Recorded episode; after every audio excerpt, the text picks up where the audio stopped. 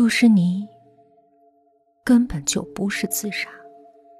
虽然在杜诗妮死前的五天之内，没有人来过杜诗妮的家；虽然在杜诗妮的家里没有任何打斗过的痕迹；虽然杜诗妮的房间里也没有毒药的痕迹，可是杜诗妮不是自杀，是娇兰用一种巧妙的方法杀了杜诗妮。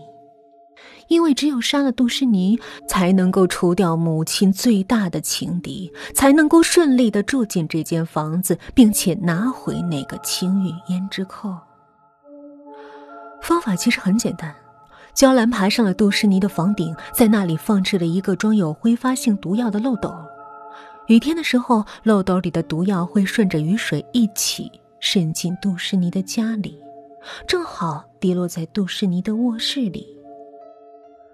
睡梦里的杜诗妮根本不会觉察到雨水里含有无色、无味的剧毒。当他发现自己中毒的时候，也依旧不知道毒药的来源。而当他死去之后，那些毒药可以在三天之内就挥发干净，不会留下任何的痕迹。娇兰知道，那个固定的钟点工会在五天以后才发现杜诗妮的尸体。而在这期间，杜诗妮不会和任何人接触。由于娇兰没有走进杜诗妮家的楼道，所以录像不会记录下娇兰的样子，而警察也不会想到房顶上的一个小小缝隙就足够杀了一个人。现在，难道是杜诗妮来索命了吗？雨。还在沙沙的下着，娇兰却听到了清晰的脚步声。那声音很缓，很缓，让娇兰想起了生前的杜诗妮。杜诗妮走起路来就是这样的，因为她要在每一步的间隙里摇摆自己纤细的腰肢。如今这脚步这么慢，会不会是？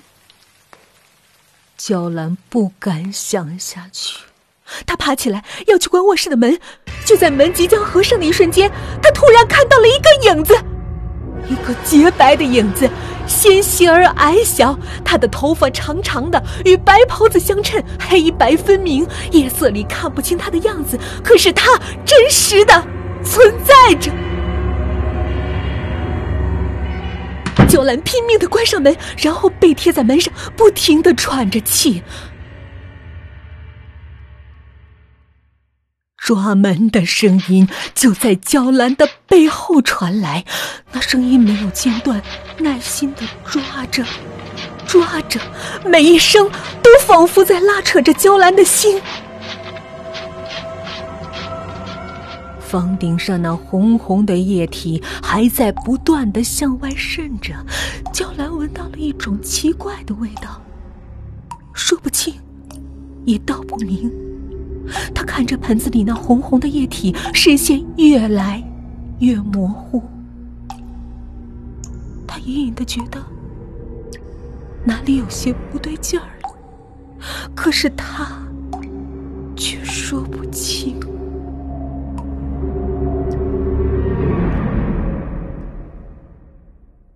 死亡的原因是中毒，法医说：“就是这种毒。”众人的目光都落在了法医面前的桌子上，那里有一个青玉的小盒子，盒盖微微的打开，露出一点鲜红。这是一种掺在胭脂里的慢性毒药，如果人长期佩戴，就会在二十年左右中毒身亡。如果这种胭脂遇见了水，毒性就会快速的挥发，几个小时内就会致人死亡。一位警官接着说道：“这位叫娇兰的姑娘比较不幸啊，他不知道头顶上居然放了这样一盒毒胭脂。由于雨季，雨水浸泡了胭脂，然后顺着天花板流下，那些红红的液体就这样让他中毒身亡了。”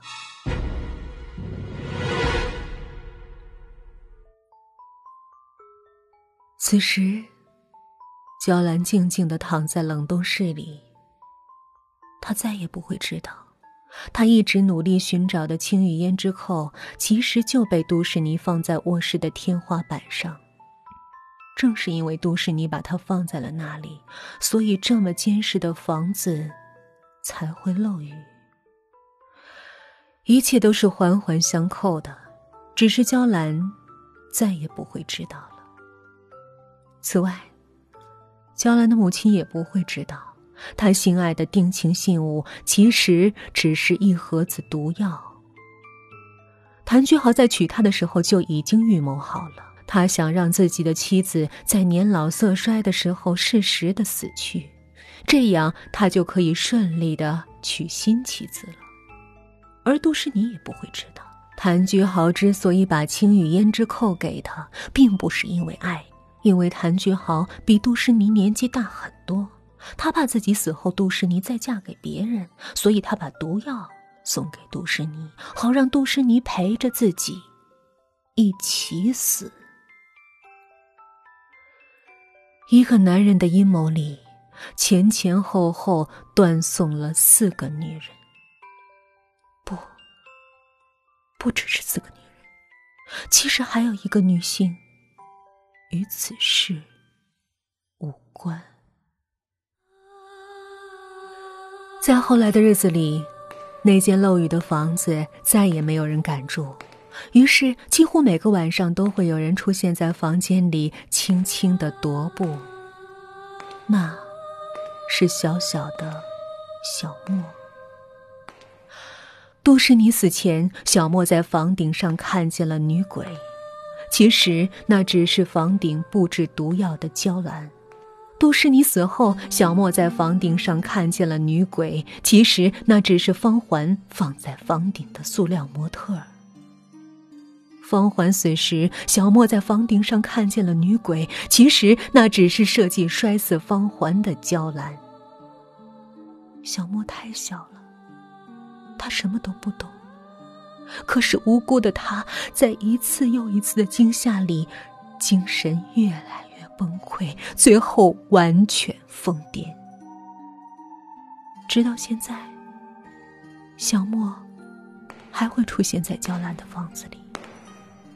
他在窗户上贴了一张女鬼的脸，然后像一个真正的女鬼那样，缓缓的走着，走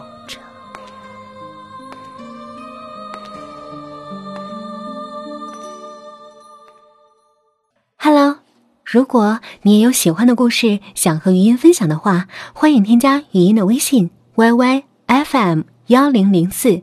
期待您的来访哦。